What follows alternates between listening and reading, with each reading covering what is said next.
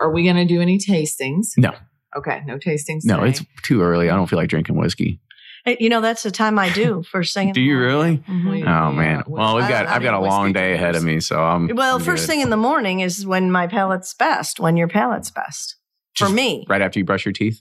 Well, no, no, no, no. no.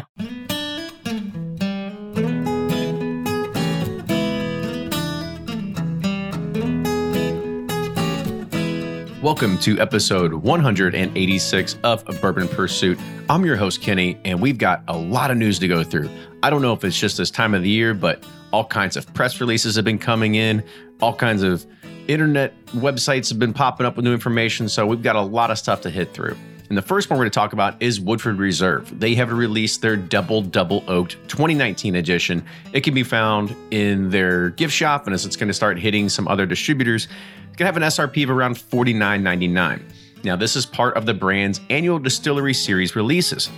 It was originally launched in twenty fifteen, and it was inspired by their original Double Oaked bourbon. However, this one has a more distinctly spicier taste, whereas the Double Oaked is known for just being a little bit sweeter. And this spicier finish is a result of finishing the Woodford Reserve bourbon for two years in a second barrel, and it's also very heavily toasted and lightly charred, whereas the Double Oaked is aged for just one year in the second barrel. Now, as a tech guy myself, I find this truly fascinating. Buffalo Trace has launched a new experience where anybody around the world can actually explore the distillery through its new virtual reality tour. Yes, so you can go to buffalo trace virtual tour dot com, download the files, and you can explore as if you're there. You can go walking, you can go visit the buildings, you can see informations and click on or information bubbles and click on the tags and really look at as if you were there getting a tour by Freddie Johnson himself. So go ahead, check it out, buffalo trace tour dot com. Now, as we're still talking about Buffalo Trace, do you remember the days when you would see B-Tech on the shelves? No, not B-T A C, the Buffalo Trace Experimental Collection. These were three hundred seventy-five milliliters that sometimes, you know, really their experiments coming from Warehouse X, but most of them never made it as a core product line. However, at the end of February, you're going to see two new ones start hitting. And these are bourbons aged for more than nine years in barrels that were made from oak staves that were seasoned for three and four years. The bourbons were Buffalo Trace Mash Bill number one, and they were put away to age on October twenty-seventh, two thousand nine. Now, the staves, again, they were seasoned for thirty-six months and forty-eight months. Now, by definition, most barrel staves and, and most, I guess you'd say it's common, is that they air dry for six months. However, these oak staves were allowed to season a much longer period in hopes that they would offer some sort of unique flavor. Now, Harlan Wheatley described them in the forty-eight month one as creating a more mellow taste and holding less flavor from the wood, whereas the thirty-six month one is a little bit more flavorful and has oak notes and caramel present. Now, these bourbons will be sold in a two-pack case, bottled at ninety proof, and an M S R P of forty-six dollars and thirty-five cents. It's a quite odd number, but that's what you can find. Other big news, Heaven Hill has announced they have crowned a new master distiller to take Denny Potter's role since he left the company back in late twenty eighteen to go over to Maker's Mark. Connor O'Driscoll joins Heaven Hill as the fifth master distiller in its eighty-four year history. He's held roles in operations from Brown-Forman and Distillery in Shively, as well as the Woodford Reserve Distillery, including a massive warehouse expansion program. In twenty seventeen, he left Woodford to lead operations at Angel's Envy here in Louisville. And now that he's heading over to Heaven Hill, you can probably expect a new job posting soon at Angel's Envy. Now on our end, we've talked about it a lot. Pursuit Series, our own private label. It has first access through our Patreon community. However, episodes three through seven didn't sell out completely. So for the first time ever, they are going to be available to the public. They are available right now on seal box dot com. There are less than fifty bottles that remain from each of these barrels, and you can learn more about them if you visit our site at pursuit spirits dot com. Go ahead, hit that episodes link, and you can get an idea, view them through them all. And if you want the links directly, go ahead and visit them in our show notes. We partner with the Kentucky Derby Museum to bring you the Legend Series. And last week, we wrapped up our first recording there for the twenty nineteen season with both of our guests today. In addition, this weekend, February second, twenty nineteen, is the opening of the Michter's Fort Nelson Distillery in downtown Louisville. Now, the Legend Series recording, that we're going to save that for a later date, but we figured with all this news, it was a great time to release this episode because the timing just worked out. Andrea Wilson was a guest back on episode forty-seven, so almost one hundred forty episodes later, she makes her return also with a new role, being crowned as the Master of Maturation. And we dig into some talk about chemicals and wood effects on their bourbon. In addition, we're joined by Pam Heilman, who is the current master distiller at Michter's, and we talk about her history at the Booker Noe plant and what they are doing at Michter's that makes it just a little bit special and unique. We also dive into topics that a lot of us whiskey geeks really care about, like the limited high-aged expression releases, barrel-proof releases, and could we ever expect to see a single barrel program? Now, if you want to listen to all of our Michter's podcasts, go to bourbon pursuit dot com, hover over the episodes, sort by distillery, and choose Michter's. We love having your support, and your iTunes reviews are one of the biggest contributing factors to helping this podcast grow and succeed. So please, take just a few minutes and leave us a rating and a review. These help in our rankings and make Bourbon Pursuit visible to people searching for podcasts that they want to listen to. Now with that, enjoy this week's episode. Here's Fred Minnick with Above the Char.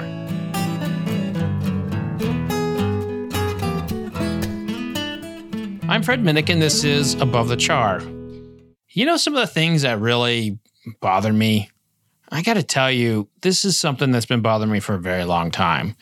And that's when people recommend rubbing bourbon on the gums of infants. Now, I've got a newborn, so maybe I'm a little sensitive to this right now. In fact, he's he cries a lot in the middle of the night. And, you know, it's hard to get a little bit of sleep. But I would never in a million years rub alcohol on his gums.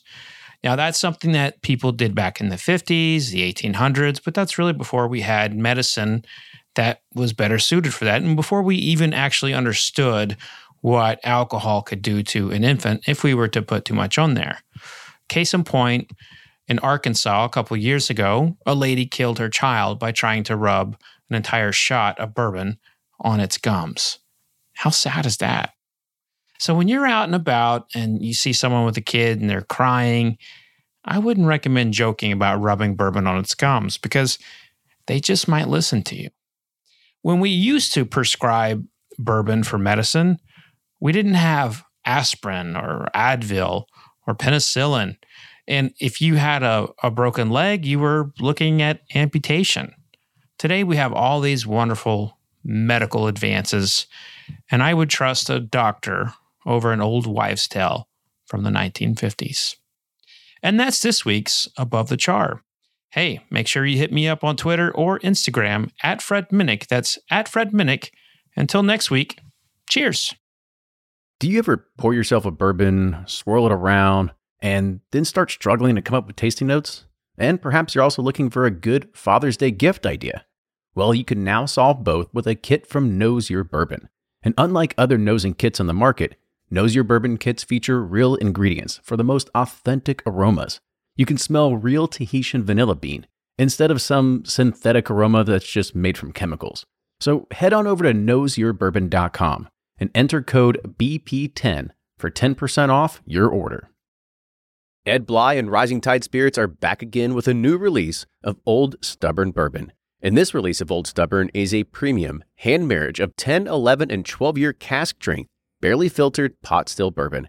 It comes in at a staggering one twenty-three point eight proof, and the flavoring grain for this one, which the last one was wheated, but this time it's now rye. Rich, sweet, and bold with a long finish that's sure to be another eye-opener. You can order online at Sealbox or the bourbon concierge dot com, and you can even purchase in person at Revival Vintage Spirits, and even now with very few select stores in Kentucky. You can get it now while you can, but be sure to do it because it's not going to last long. And they're off for another Give two seventy twenty twenty Unicorn Raffle. Your twenty dollars ticket gives you not one, but two chances to win from our lineup of twenty Woodford Reserve treasures, including the grand prize, the rarest unicorn yet, the Woodford Reserve Kentucky Derby one fifty Baccarat Edition. Only one hundred fifty bottles were made and is just like the one the Derby winning owner receives. Quit horsing around and get your twenty dollars tickets now at give two seventy dot org. Charitable gaming license O R G zero zero zero two seven zero three. From their bar to yours, Chad and Sarah of the popular YouTube channel It's Bourbon Night bring you their favorite at-home old-fashioned mix with the new Elemental Elixir's Golden Hour Syrup. It's a custom-made syrup with notes of bold black tea, warm spices, and orange zest. All you need is your favorite whiskey and ice. No bitters needed. One bottle makes sixteen drinks, so that's only one dollar a cocktail before you add your own whiskey. They can also be enjoyed in other cocktails or spirits, mocktails, coffee, tea, and anything you can think of. It's crafted locally in Lexington, Kentucky, and you can get your bottle now at whiskey ambitions dot com.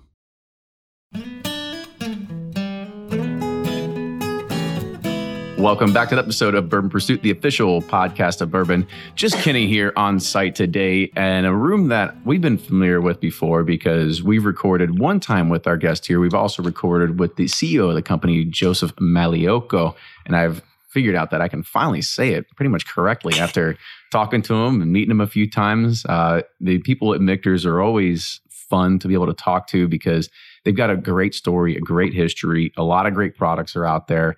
And they are also, they're distilling now. They're going to have new product at some point in the future with their own distillate. And we're going to talk on some of those topics and maybe some other things as we start diving into this. But let's go ahead and introduce our guests for today. So I've got Andrea Wilson, the Master of Maturation, and Pam Heilman, who is the Master Distiller here at Michter's. So welcome to the show, ladies. Thank you. Hello. Yeah, welcome back, Andrea. Oh, thank you very much. Yeah, yeah I think uh, podcast number forty-seven. forty-seven is when the last time you were on. So we got to talk about, you know, your history and your story. And you know, I think one question I got to ask before we can start kicking this off is, what does Master of Maturation even mean? Oh, thank you for asking. I'm sure I'm sure I'm not the first person that's asked that. No, no. It, it's actually really interesting, though, because I, I appreciate so much that uh, the Michter's family recognizes that there are really two aspects of making whiskey. One aspect is certainly everything that is in Pam's Um, you know, area of expertise, which is around, you know, selection of grains and the equipment itself and proof of distillation and, you know, the yeast and fermentation and all of these things that ultimately influence the flavor of the distillate. But then there's a whole nother side of the process, which is around, um, you know, once it moves into the cask, which includes, you know, the, the wood selection process. We use at least eighteen-month air-dried and seasoned wood. We toast all of our wood before we char it. The entry proof into the wood, um, the heat cycling of our warehouses, as well as just other environmental factors and quality control and monitoring during the aging cycle and, and managing all of that. That's what kind of sits on the other side of the process of making whiskey. So um, it is something relatively unique to Um, you know, in that, or, or relatively new, I would say, for American whiskey to be calling both sides of the equation. Um, it has, it is something that has been done in Scotch and Irish whiskey for some time.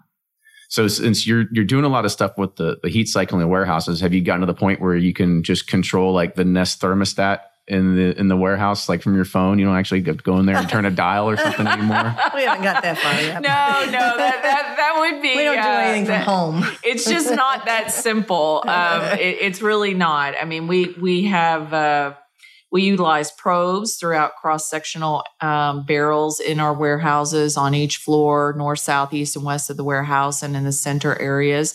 All of those probes are inserted into the the barrels themselves, and they're monitoring the whiskey temperatures. So we're actually tracking and monitoring how whiskey is heating up and how it's cooling down and how it's stabilizing at lower and higher temperatures, because we want our houses to age more consistently throughout the entire house. We want to have a contiguous house. We don't want to have things at the top floors aging differently than the bottom floors. And it's one of the single biggest reasons that um, we are moving towards a four-floor warehouse format that allows us to get continuity of an entire house. Okay, I've got probably a lot of questions to ask through there, but I've got we got to we got to show Pam some love because Pam hasn't been on the show yet, so we got to we got to get her history here and sort of talk about it. So Pam, I kind of want to kind of rewind the gears a little bit, kind of talk about growing up, how you got into whiskey. Um, did you remember your first taste of bourbon? Like, what was what was your sort of journey into it? Honestly, um, I was raised in Syracuse, New York, so bourbon wasn't a big thing in the Northeast. Because mm-hmm, we were talking beforehand. Well we were talking beforehand. I mean, we're Italian. Like it was probably like yeah. Prosecco and stuff like that. No, no, maybe. no, no. I, I mean, I drank whiskey. You uh-huh. know, back then, back in the day, you could be eighteen and drink.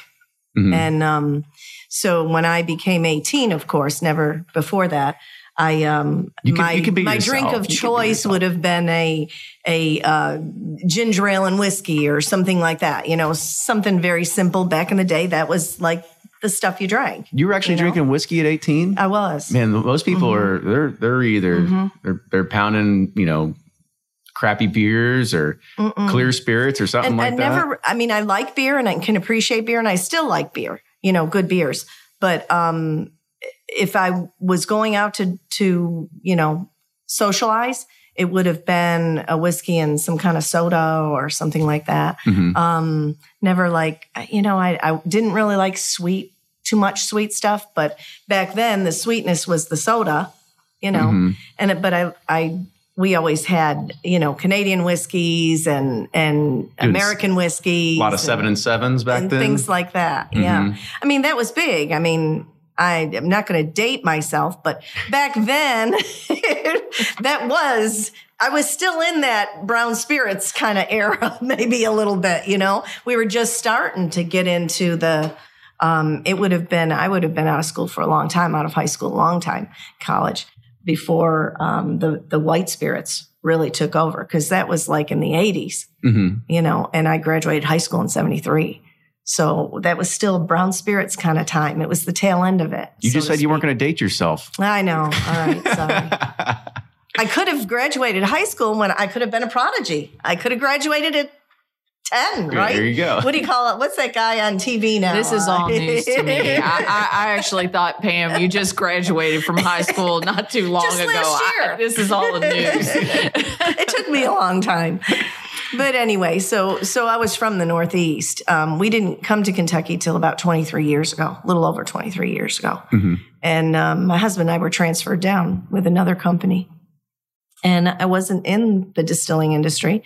And honestly, I don't think, I think it was probably the year before we moved here, for some reason, we did a little trip to Kentucky because my husband had always wanted to go to Kentucky and Tennessee and see, you know, Jack Daniels and Jim Beam and, you know, and so we came down and that was the first time actually I ever had bourbon, mm-hmm. to be honest, was when we came on that trip. So I was, I was pretty old. I mean, for my first bourbon, because bourbon wasn't a big thing in the Northeast at the time. Mm-hmm. Um, so we did that trip and the following year they asked us to move to Kentucky. And so we came down here. Um, my husband was plant manager at the plant, and I was a uh, I was a metallurgical supervisor up in Syracuse. Came down here, I was a uh, a foundry supervisor um, in a magnetics plant in Elizabethtown. And um, plant wasn't doing well. My husband had decided he was closing it. Um, told me that. Said, you know, we got a decision to make. Do we want to go back up north? You know, we can go back with the same company and stay with the company, or we can stay here. But we kind of liked Kentucky. We loved the area. We loved our home. We loved the people. Um, and so we wanted to stay. So he told me I needed to go find another job. So that's what I did. And, you know, I knew somebody in the employment industry, and they gave my resume to Jack Allen, was the H R director at Jim Beam. And a few weeks later, I was working for Jim Beam in the distillery as a relief supervisor. What's a relief um, supervisor mean? Well, a relief supervisor is the person that actually relieves all the other supervisors, all shifts, okay. both plants. Mm-hmm. So I worked at Claremont and Booker Noe. Um, at the time, it was called Boston. Wasn't Booker Noe yet. Mm-hmm. Hadn't been rededicated. But um, I worked at both plants, all shifts. Um when we went to a six-day schedule, I would work really, really goofy shifts. I would be like on Monday and Tuesday, I'd be on midnight to eight. Wednesday, Thursday, I'd be on four to twelve. Friday would be my day off. And Saturday, I'd work day shift, both plants rotating. So it was... Um, so you didn't have a normal life is what you're trying to say. I did not. I did not. And, my, and you know, what was really interesting, and I've said this a lot, it's the worst job I ever had in my life. Mm-hmm. I can honestly say that. From a um, a lifestyle standpoint. Yeah, I was to say quality know, of life at that quality point. Quality of life. It was horrible. But I loved going to work. I loved what I was doing. I loved going there every day. I was exhausted because I never slept well. Uh, you know, you never knew what shift or what time to sleep or what time to wake, what time to eat. Gained weight because I was eating all times of the day. But I loved it. And in my free time as a relief supervisor, I got to work with Master Distiller at mm-hmm. Beam. And so I worked on special projects with him, got to work throughout the plant. So I would venture out of the distillery. I would get to work on um, projects in the warehouse or a project, you know, a special project in bottling. If they were working on a couple of examples, we worked on um, fill heights in, um, in actually tank fill heights in processing. I got to work on that project. I got to work on a project of Angel's Share in the warehouse. My background was business. Um, I had a business degree and um, education degree. And um, so I did a lot of statistics. And so he would he would give me all the numbers. We would collect data and we would, you know, manipulate the data, find out what was going on and all these things. So I got to learn a real lot, real lot about the process, not just in the distillery, but in other areas. You know, what different, because normally in a plant like Beam, it's huge. You had your own little niche and you didn't go to another niche. It was kind of like a, a, a Ford assembly model if it was. Like you're you're just putting the tires on day after day. So. Yeah, you're in the distillery. You don't leave the distillery as a supervisor. But but I was lucky because as a relief supervisor getting to work for the master distiller, I was exposed to a lot of parts of the plant. Got to meet a lot of different people um, and interact with them, um, both above me and, be- and below me, um, you know, a lot of great operators at the time. Beam had people, the majority of the people were anywhere from twenty to forty year veterans. You know, people stayed in those jobs forever and ever mm-hmm. and ever. They didn't leave those jobs. And those people are the ones you can learn the most from. The operators on the floor, the supervisors who have been there forever. And those are the people that taught me. And um, I mean, I learned immense uh, knowledge from all of them.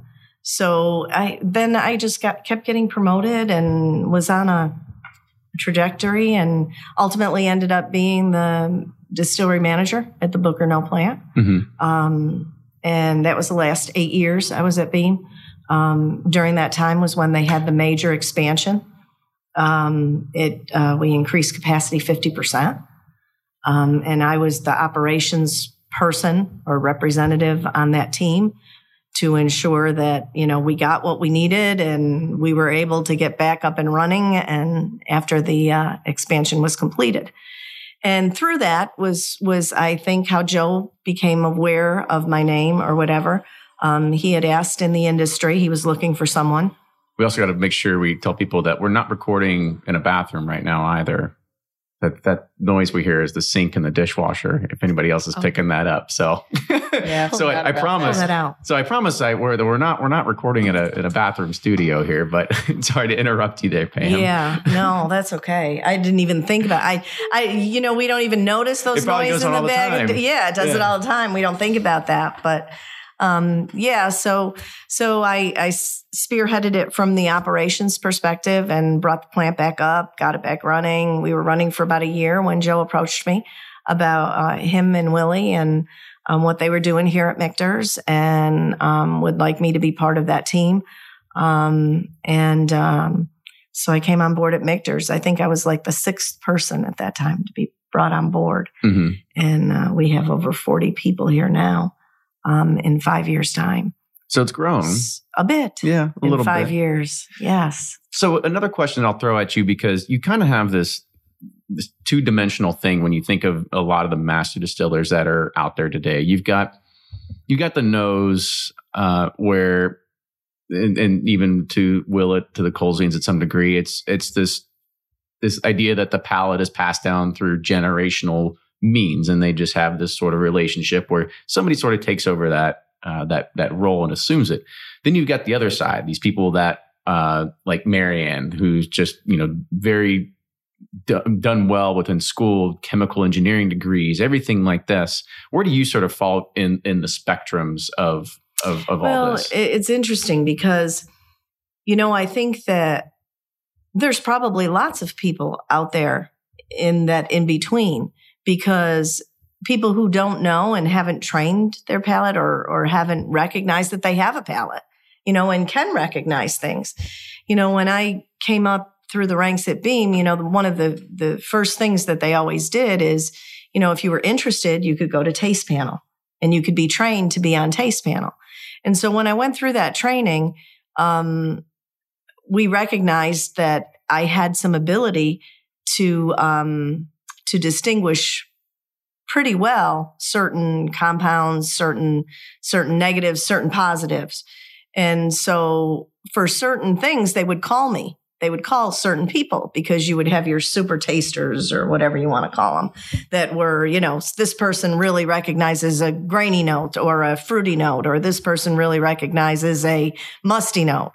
And there were, you know, there were times they would call me and they'd say, we think, you know, we've got, what do you think this is? You know, and I'd go up and do it. And they'd be like, that's, that's Dawn. That's, that's just, that's just dish detergent. What are you, what are you trying to make me do here? Yeah. But yeah, no. Um, so to a certain extent, you can train yourself if you have the, the, the natural ability, but I guess you have to have that natural ability. And I don't know, I was always, I always had a sensitive nose, you know, to smells. I was always very sensitive to smells growing up, even. Um, we used to tease my dad. And and and it's funny you said that about the hereditary and some of the families, the older families and stuff, because we used to tease my dad when we were little that he could smell anything from miles away. And, um, you know, if you were cooking certain something, he'd say to my mother, what is that? What is that smell? You know? And um So, you know, certain times I think you're right. It it is something that's hereditary, but, you know, if you're not in the industry, you don't know how to fine tune that. And so I think that got fine tuned when I worked at Beam. And as I've come on to Michter's, I think even more so. Uh, and, you know, sometimes they say it changes as you go through life. I, I haven't, I've found that actually I've gotten better as I've gotten older. And I'm I'm waiting for it to start going the other way, you know, because which mm-hmm. I expect at some point it's going to change. But so both of you had the opportunity to be on tasting panels here at Michter's, and you're you're mm-hmm. essentially looking at the products that are going to go out. Now, a question that most people like me and our listeners think like, that's got to be the coolest job in the world. Uh, you sit around, you you get like nine, ten, twenty, thirty, whatever, how many samples you got to go through, taste bit, taste bit, taste bit. And they think it's the coolest thing ever. Kind of give the a reality. Like, is it cool or is it like, well, it's, it's, there's, it's got its days. It, it's actually really funny that you bring this up mm-hmm. because yesterday we were just having a conversation about, uh, I was talking to some of the team members here and just about what I do. And I said, seems you know, like you have to explain it a lot. Is that no, no, is that like no, the, the no, bob, the not, bobs come not in about like, being a, a master oh, of okay. maturation, but That'll just sh- about the role within the company okay. and the different yeah. um, things that I get pulled into. And I said, you know, honestly, it it is a situation where every day, and believe me when I tell you, it is. It is such a fun thing. Yes, there are difficult days. Yes, mm-hmm. there are challenging issues that come up. Yes, there's trouble that has to be solved and, you know, all of these things because it's a very dynamic, very complex process. Uh, and it's total supply chain that Pam and I are looking after. Right. Um, so it's not just one element of the process. You know, there's so many facets um, mm-hmm. uh, that we're looking after. But it is extremely rewarding to come here every day, have the opportunity to not only be a part of what this team is working so hard to build as a legacy for this brand, but to actually taste kind of the the end result, taste it before it goes in the barrel, taste it when it's coming out of the barrel, decide on new products, try things. Some things don't always work out, but a lot of things do, and right. you get really excited. I mean, last year when we released it, our, our released our uh, toasted, toasted uh, barrel finish, barrel strength rye for the first time. Yeah, yeah. people went a little it was, crazy. It was tremendously yeah, it. exciting, and right. it's such for a, us. It was very exciting. Yeah, it, it's such a hugely rewarding. Um, such a joy, and it's our passion. I think that's what people.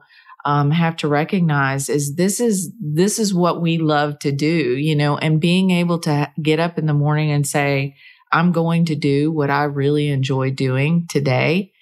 Um, and every day is not the same. Every day brings brings new opportunities and mm-hmm. new fun, you know. And, and so um, our owner, Joe Maliocco, he laughs at me all the time because I'm always like, it's so much fun. And he's like, are we, are we having fun? Is that what you call it? You know, because there are days when it's like, I'm not sure this is so fun. But we, I, I just, I, I think it's, a, it is a real joy and it's a real pleasure. And especially when I get to spend time like with people like Pam, who is an industry veteran who, you know, I consider myself somebody who's always learning. I, I'm still learning. And, you know, I, I enjoy that very much. And, you know, how people think and how people think differently and the diversity of our team. I mean, it's amazing to me. And I, I learn from everybody, you know, learn from you, Kenny, you know, just about this whole podcast thing. You know, this right. isn't something that I know about, or I, I, you know, I just, I think it's tremendously insightful, and I, I seize every opportunity to, to learn where I can. Mm-hmm.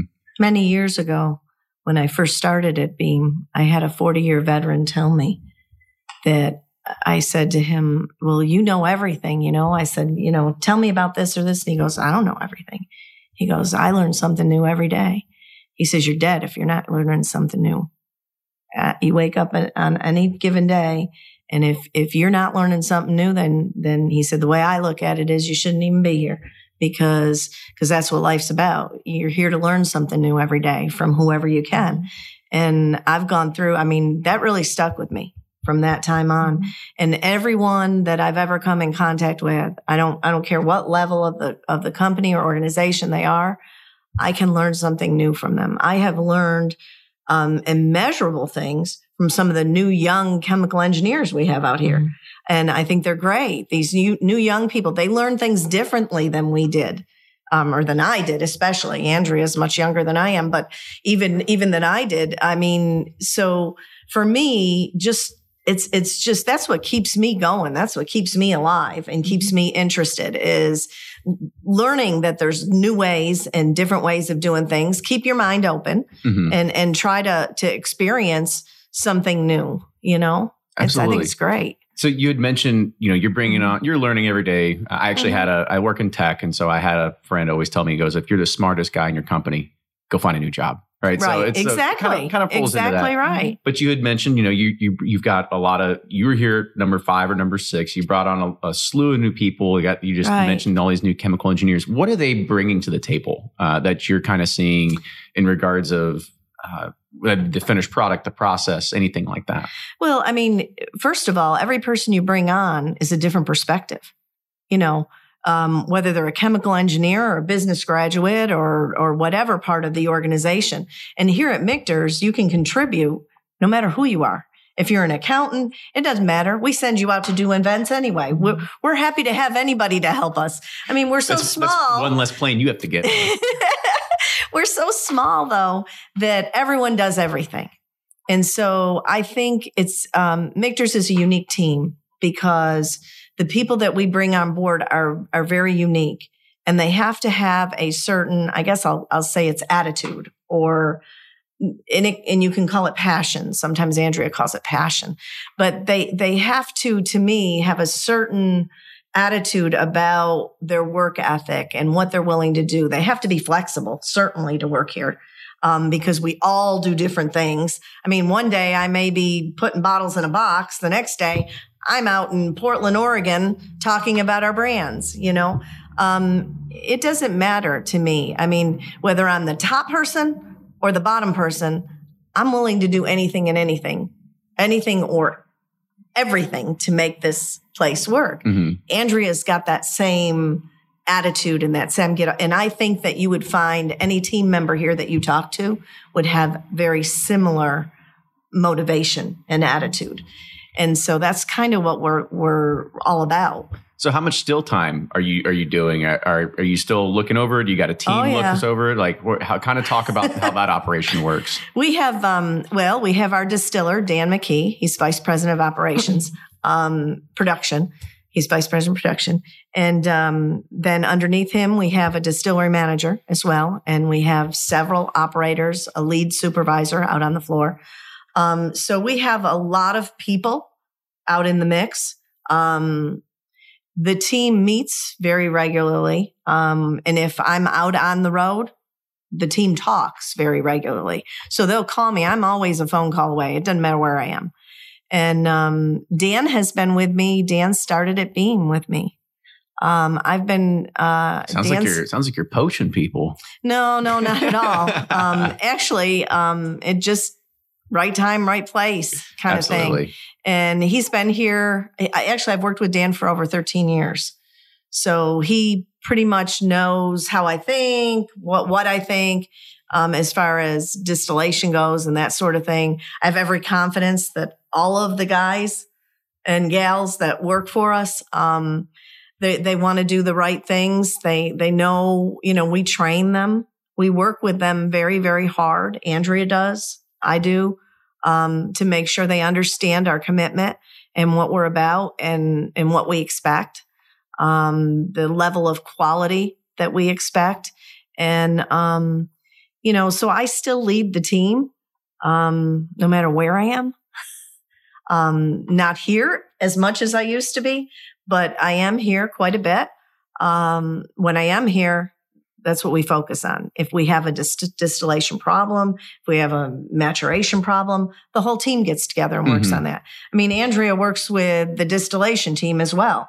It's not like just because her expertise is maturation doesn't mean that she doesn't know anything about distillation. Same with me. Just because that's the majority of what I've always done doesn't mean I don't know anything about maturation either. Absolutely. You know, it's, it's, it's, we're all part of that team though. Mm-hmm. So we have that leadership team that works together. And what's great about that is different perspectives, mm-hmm. you know, to get back to your question, different perspectives, you know, I'm, a, and we have people from all walks of life from different parts of the country. Mm-hmm. Um, and, I may be looking at something through blinders and she may say something that triggers me that, hey, I didn't think about it like that. And then we build on that and we, we go from there and it works both ways. I mean, we work on that. We, to me, we're more of a team than, than, uh, you know, Joe's the boss. Mm-hmm. Joe's the only boss we have. That's the way I look. That's nice. At it. That's nice. You know, and, and, you know, and Joe pretty much lets us do our thing. Mm-hmm. You know, he he always tells us, you're the experts. You tell me, what do you think? You know, and he says it to all of us. And we'll we'll agree as a team on, on the directions and, and the way we should go and what we should do, even down to experimentation. Mm-hmm. You know, everybody has ideas. So I want to talk about experimentation here in a minute. But while we're still on the topic of distillation, I've got to bring it up because I know somebody's going to want to know, is Willie Pratt still in the picture anywhere? Or is it just kind of... You know, there's the new team, the new regime, whatever you want to kind of call it, is, is moving this, no, this train still, forward. No, we still pull from Willie's got Willie's got a wealth of knowledge, and Willie pops in once every couple weeks or so, and you know, comes in. He'll come for a meeting or so. You're saying his, his, his badge He's card still it still works. Okay. It still works. He's still here. Um, and if we have a problem that we need to, you know, we think he might be able to help us with, we'll reach out and ask him to to come help us with that. Um, he's got so much knowledge and a wealth of knowledge that, you know, Andrea can pull from a lot of that. Willie had a lot of maturation experience, uh, experience and blending experience. And um, so we we do. We call him and he calls us and he stops in and he still has his office. He still has an office down the hall. Okay, cool. Oh, yeah. Yeah, for anybody that's listening that doesn't know that, so Willie Pratt is was the, or is the uh, master distiller emeritus. Is that the emeritus, name? Uh-huh. Okay, is that is what he's been deemed as? So as before we before we hit the experimentation side, because I know that there's a lot of things you guys are playing with, I want to talk about, because you you had brought up the toasted rye a little bit earlier, mm-hmm. and I kind of want to give people an idea of when they see these on the shelves, which they don't see them on the shelves anymore, because once they're once they're in the shelves, they're gone. But what is what does toasted mean? Are you getting toasted barrels? Are you um, you know, I, what what does it mean in, in regards of Michter's to to bring a, a toasted product to the market?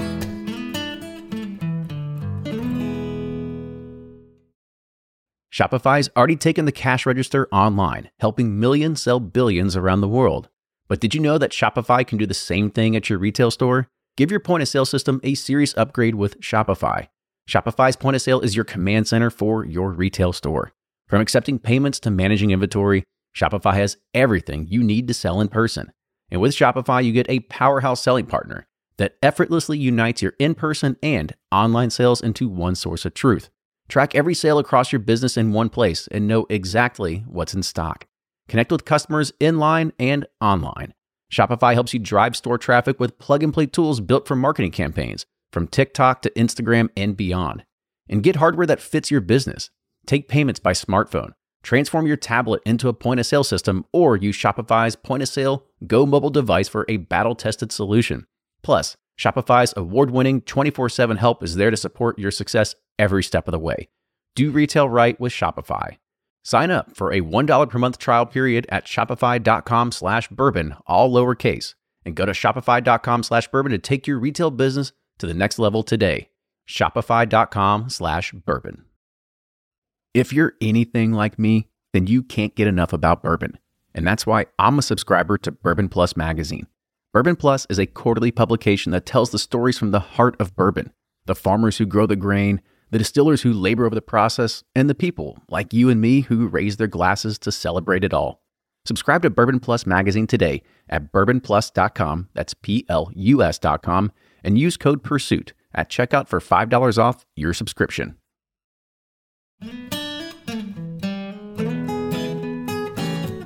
What does toasted mean? Are you getting toasted barrels? Are you... Um, You know, I, what what does it mean in, in regards of Michter's to to bring a, a toasted product to the market? I'll let Andrea. So, um, first of all, we we released our toasted uh, barrel strength um, rye product last fall, mm-hmm. and this September, September twenty eighteen, we released our toasted barrel finished bourbon that we had not released. Um, it was like twenty fourteen, twenty fifteen. twenty fifteen. For three like years. That. Three yeah. years twenty fifteen ago was, was the, last time. the last time we released it. Mm-hmm. We released Toasted Barrel Finished Bourbon the first time in twenty fourteen, then right. released it again in twenty fifteen, and then we haven't released it again since then. Mm-hmm. And the way the products are made is that we age our regular single barrel straight rye and our regular um, Kentucky straight bourbon. We age them for five to seven years. Then we take them out of the barrel, and then we put them in a toasted-only cask for a finishing process.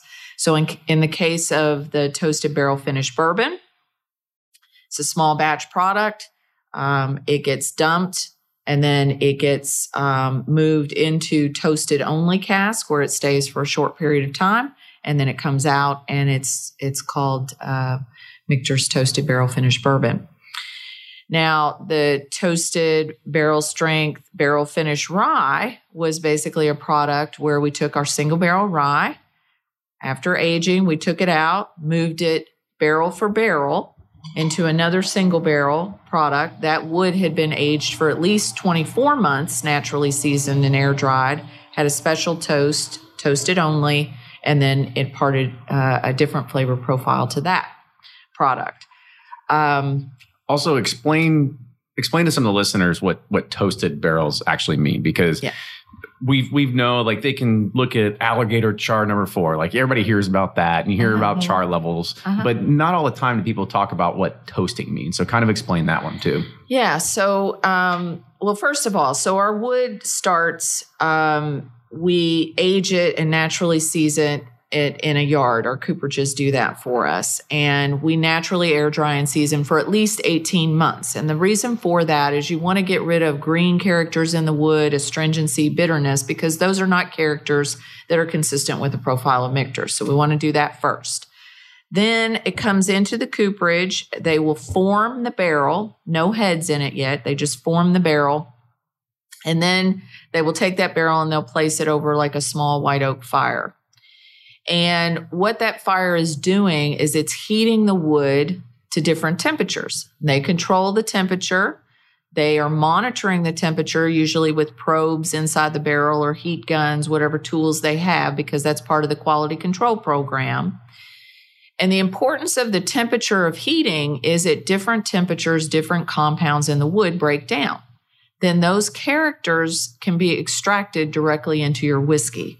So most people don't realize, but barrels are extremely rich in a lot of different natural um, flavor compounds that you can extract right into your whiskey products. So it can be everything from, you know, everybody always talks about lactones, and certainly that's a big co- component of it.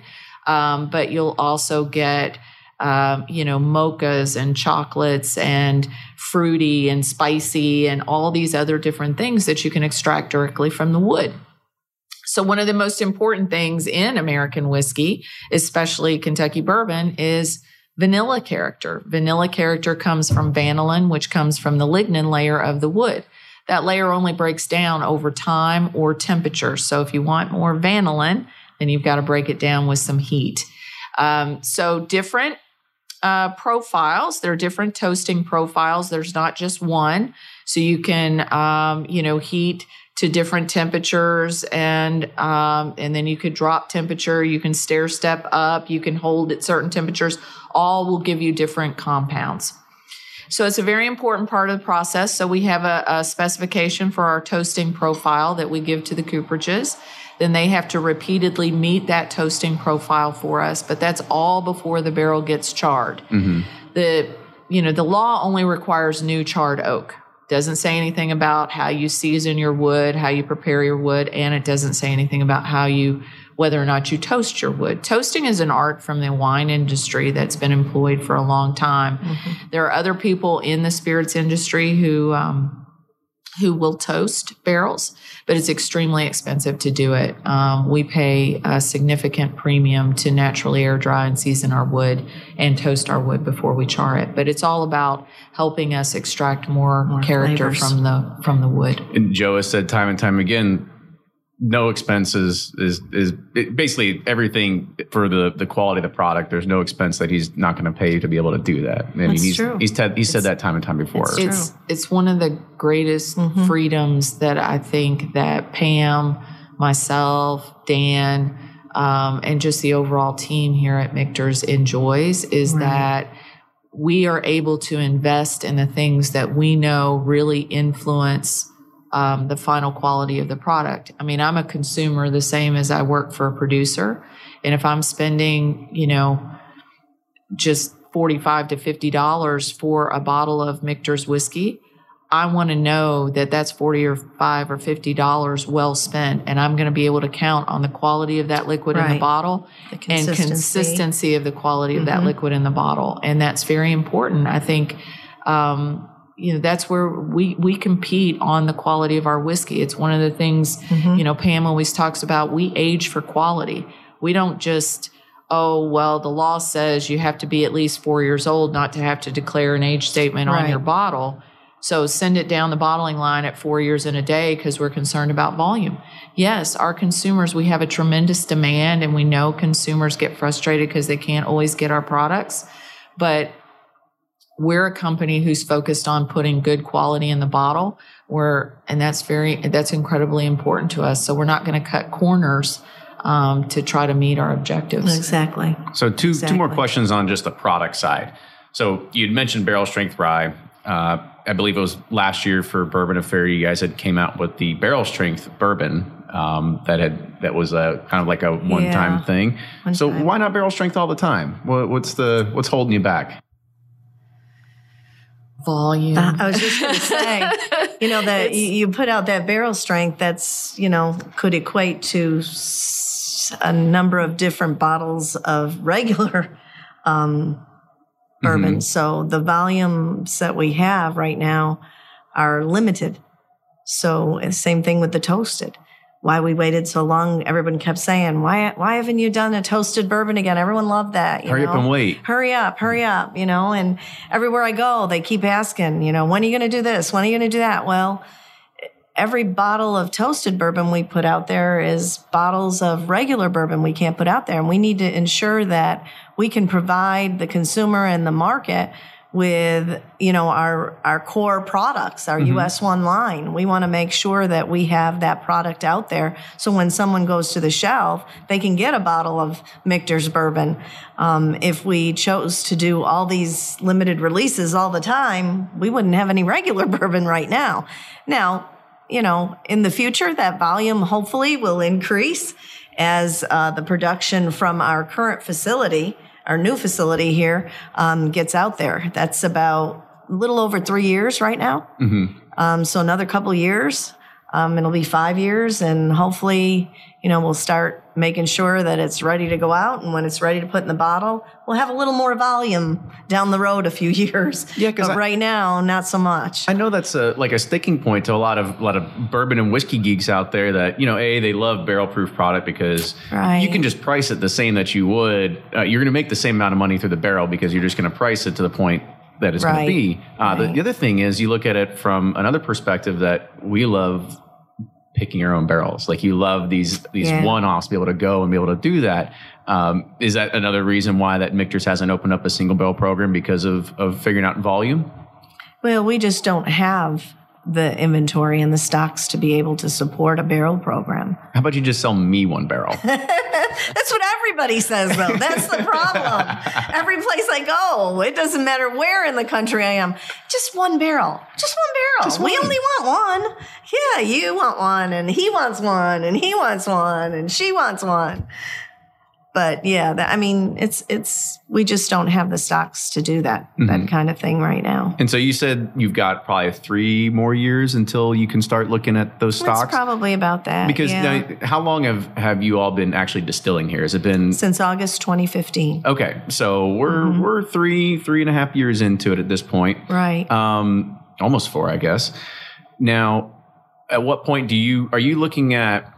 Looking at the future saying like, okay, well, I'm going to take our, our distillate, blend it with our source product, and then kind of take the uh, the smooth ambler approach where they were kind of doing that with contradiction? Or are you saying uh, we can either do uh, new lines of bourbon and whiskey, or do we do a hard cut and we say, all right, Just source remember, product gone? It's the same product, same recipe, same yeast. Um, I was charged when we brought this plant online to ensure consistency from one product to the other. Mm-hmm. And that was one of my main goals, was to ensure that we could, yeah, are you going to notice that there's a little bit different nuances maybe? Yeah, no different than from barrel to barrel, you know? But, but you know, it was it was my goal to ensure we had a seamless transition so that our product was consistent throughout. And that's what we believe we've done. At least we hope we have. Mm-hmm. Well, and we've been afforded the opportunity. Again, you know, Joe has allowed us to really invest. Mm-hmm. I mean, we have a state-of-the-art laboratory here with exactly over a quarter of a million dollars worth of very sophisticated equipment that has allowed us um, not only on an organoleptic or, right. or sensory basis, you know, uh, to identify but on a product matching level. Back to standard, but mm-hmm. also on a very scientific level. So, mm-hmm. um, you know, we're we're very pleased with how things have been progressing, and we're very excited about. You know, our continued journey and, and the support um, that we continue to mm-hmm. garner by more and more consumers who are enjoying Michter's. Mm-hmm. Now, were you able to like replicate, were you trying to replicate the still uh, at both locations too to make sure it's the same exact thing? Like how, how are you trying to, is there a, a, a fine tuning of it that you had to do to make sure, sure that? Sure, you know, from one still to the next, things are different, obviously. Um, but you try to... Um, to achieve the same compound. Like Andrea said, we have we have all of this equipment that we can measure the compounds we're looking for, which translates into the flavors we're looking for, the things we're looking to get in our product, and and um, the consumer expects. Um, so we've been able to monitor that, and as soon as we put it in the warehouses, we start we start pulling samples. You know, a month after, and we've been pulling samples every few months, and we taste organoleptically, but we also runs the, run those samples on all the expensive equipment that Andrew's talking about, G C M S, H P L Cs. We have, we can measure all the compounds, see where we're at, make sure we're trending the way we need to be going for our product. And so, yeah, you have to adjust the equipment that you have to make, you know, account for different things. So you had mentioned experimentations and stuff like that before. Mm-hmm. Now we know that you're doing bourbon. We know that you're doing rye. I mean, are you looking at doing, um, are you doing wheat-based recipes? Are you doing high rye, high corn? What's corn whiskeys? Like anything like that that you guys are playing with? Oh, it, I can see the the smiles and the eyes. Well, we're, we're, we're always doing stuff. I mean, I'm, right. I'm doing stuff on the barrel on the barrel side of things. Pam's doing Dan's stuff on the, you know, on the distilling of side of things. And well, go on, you know, tell us, what are you guys well, doing? I know, but we we have a lot of different things out there. You know, Joe's, we, Joe's not going to listen to this. It's okay. Just, yeah, right. yeah, no, right. But I mean, I think it's. I, I think we like to be creative. Certain, Let's. Put we it don't that way. want to be. You know, I mean, obviously, toasted barrel strength, barrel finish rye. I mean, mm-hmm. you know, I only bring that up because it was it was something that Pam and I did together last year that right. um, was a super fun project. But that took years before that, you know, came to market. And we're not a flavor of the month club. You know, right. This is not what Michter's is. When Pam and I are working on things together, you know, you may not see these things for several years. Many of them we may not ever even release. You may never see. We're going to select the highest quality things. Why? Because you guys are do. keeping it all for yourselves? Is that why? No, I mean, you know, come on, Kenny. Come on. Things don't, you know, here's the thing. You try a new recipe. Sometimes it doesn't work, right? Mm-hmm. Same thing in your yeah. kitchen at home. You know, I make something new. My husband doesn't like it. I never make that again. Well, we do that here. I mean, we try different things. We, the team as a whole, we brainstorm and say, okay, what about this? What about that? You know, we try lots of different things. Some of them work, some of them don't. Um, An and, exciting part of our future right now, to be honest, is we, we have one hundred forty-five acres in Springfield, Kentucky, yeah. where we are literally this week, we are harvesting our first crops of non G M O corn yeah. with um, some of our Um, fantastic farmers that live in the area there, and we're uh, going to be planting rye and uh, barley here mm-hmm. this fall. And um, you know, that's we now have the pot still operation downtown in our consumer experience, which is going to open later this year, and that's going to afford us really some really fun opportunities to do some really unique stuff, and right. and that's what. I think, um, you know, we're super excited about that next journey um, of our life as well. Mm-hmm. Um, so we have a lot of different options open to us now. We have a lot of different options for experimentation. We have pot still system downtown mm-hmm. that we're we're already operating. Actually, it's, our visitor experience isn't open yet, but we are operating the stills down there and trying to line them out and try to figure out exactly what we want to do down there. Um, same. Vein, we've got this huge, beautiful um, column still out here in Shively. And, um, you know, we're working on things there. So some things will work on a pot stills that may not work on a column still. So we, we can do a lot of different things, you know, plus we've got a lot of things that we can do in the warehouse and in maturation. There's all kinds of experimentation we can do out there. It's limitless. The variables mm-hmm. are limitless. You know, we, I was just talking to somebody about this yesterday, actually, and somebody said something about um, uh, they were upset because I wouldn't tell them my recipe, our recipe, Michter's recipe. And I said, look. If Fred was here, that's exactly what he would ask. I know. And I could give you the recipe, but you know what? You're not going to reproduce it anyway. Because you don't have the yeast, you don't have the exact way that I, that we do it, the process that we do it. Recipes are so different and varied that no one could really think about it. All of the thousands of bourbons that are out there, have you ever tasted two that taste exactly alike? I haven't. I haven't. There's so many variables that you can do, whether it's in the distillation process, the mashing, the fermentation, the actual recipe you use, the grains you use, you know, um, and then the maturation side. I mean, there's so many different variables that people can, I mean, it's just limitless. So let's talk about uh, two more because I'm in the product line. And I know we got to do this service, especially for those people that are the New York area, because they can find these bottles around there. And that's the, the Shenk's and the Bomberger's line. So what's mm. the difference between those two lines uh, compared to the rest of your, your U S one line? So those are, those are legacy mm. brands for Heritage. Us. So, you know, the... The Shenk's, um, if people don't know the history of Michter's, Michter's started in seventeen fifty-three in Schaeferstown, Pennsylvania. Uh, it was started by a gentleman, John Schenck. So that's where the Shenk's product comes from. Then he sold to Abraham Bomberger. And, um, you know, that's where the Bomberger's heritage comes from. All before it closed during Prohibition, was picked up in the fifties by Lou Foreman, who renamed it after his two sons, Michael and Peter. That's where the name Michter's comes from. And then ultimately in nineteen eighty-nine, the distillery closed in Pennsylvania.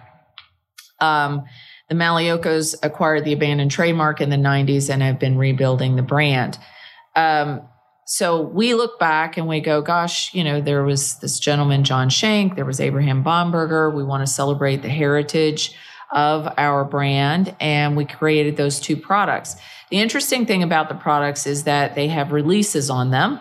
Mm-hmm. So we've not quite dialed in what they're going to be year to year. So that's kind of the fun of collecting them. They are very limited. We produce them in a very limited volume right. annually. Um, the Shenk's is a product that uses some French oak barrels uh, to make the product. So it has a, a little bit more tannic content. It, it's a really beautiful, but it's a sour mash whiskey. And the other product is our Bomberger's. It's at one hundred eight proof, um, and it uses some Chinkapin oak barrels. So Chinkapin oak is an oak that does not necessarily grow straight, and it's a varietal of white oak species, um, but it imparts some different characters. Uh, we can extract different characters from that barrel um, to that whiskey, but that's a Kentucky straight bourbon. Mm-hmm. Um, and it's quite lovely as well. So um, it, it's fun to do those kinds of things. They sit within the style of Michter's, so rich, flavorful, warm, delicious whiskeys. Um, but they are not, um, you know, the per se the Michter's recipe. Mm-hmm. Right. Okay, so there is there is a nuance. You're not just taking U S one, dumping in a new bottle no, and saying, no, no, like, here no, you no. go. We're oh, going to... Oh, gonna. no. It's very different. Good. Well, it's good to know. I think a lot of people will be excited to kind of hear about that, too. So I, I also want to touch on the, the new experience downtown because I know it hasn't opened yet, but what are you guys looking forward to uh, with that actually opening? Are you looking forward to a new shiny office? Maybe not having to drive to Shively? You can just drive downtown instead? No, no, no. We're, we're, we're stationed here. Um, we will be down there. Yeah. Periodically. Um, but um, it's going to be a great experience. I mean, for for me, I think it's great for the consumer because it's going to be an educational experience and people can learn about the industry, about Michter's specifically, and what we do and why we do the things that we do. Um, be able to taste some of our great products down there, obviously. And we also have the original Michter's stills from Pennsylvania, the two pot stills down there. So we'll be making product every day. Are they going to, are they a barrel a day? Uh, are they system. actually in, in use, the originals, or are they there for show? No, no, no. They're, we're we're going to be operating them oh, real cool. down there. Yeah, we're already operating them. That's what I was referring to earlier. Mm-hmm. Uh, we're trying to, you know, line out some recipes that we're going to do down there and that sort what of thing. What are the mash bills of them? Uh, I don't I'm know. I'm just kidding. Right now, I don't know because we haven't honed in on anything exact yet. You, you but know we're I working had to on ask. some stuff. You know I had to ask. Yeah, we're working on some stuff down there um, too. But yes, we will be operating them daily. Uh, it's a barrel a day system. It's a small system, but uh, five hundred fifty gallon wash still and uh, a finished still as mm-hmm. well. Um, two pot stills. So Absolutely. Pot to pot. Fantastic. So I want to say both of you, thank you again for joining on the show today. Uh, I, was, like I said, it's going to be a nice, easy, casual conversation, right? yeah, not too, not too many curveballs I threw at you. No, none at all. So it was fantastic. And I'm, I'm sure if people want to find you or get to know more about you, they can Google you, they can find out that. But, you know, you're also both on the road probably. So if yeah. you see see Michter's at, in Quite Oregon or somewhere else, it, it might be one of you two manning the table. Or womaning uh, the table. Womaning the table. Yeah. Womaning oh, the table. Wow. I'm already, wow. I'm already, I'm already, I'm already, I'm already making like cardinal sins over here. Manning the table. Yeah. Well, yeah. I, I, you have to oblige me one little thing. So I said that I would say hello to my uh, husband, Randy, and my nephews, Logan, Carson, Bodie, and Dustin. There oh, geez. Shout out. Pam, Big shout any, out to the fam. Pam, you got any shout outs you want to do too? Hey, why not? We just, uh, my mom, she's going through a traumatic time in her life. And um, so I'd like to say hi to her. Tell her to subscribe to Bourbon Pursuit, and then she'll be able to She will. You know, it's Good funny. Plug, Kenny. She, she, we just moved her to a, a senior living apartment, and they have a happy hour every Friday at four p.m. Mm-hmm. So all these senior citizens, I'll say, come down with their bottles of bourbon and their bottles of wine and their everything, and they go down and they have happy hour every Friday at four. Well, my husband just thinks that is the coolest thing. He said, when we get to be eighty-eight, I want to move to that place. Because if they have a happy hour, I want to be there. And of course, I've got to say hi to my husband, who supports me. And then you probably give her a box of Michter's and be like, here you go, bring it on down. Bring it down, right? Share it with everybody.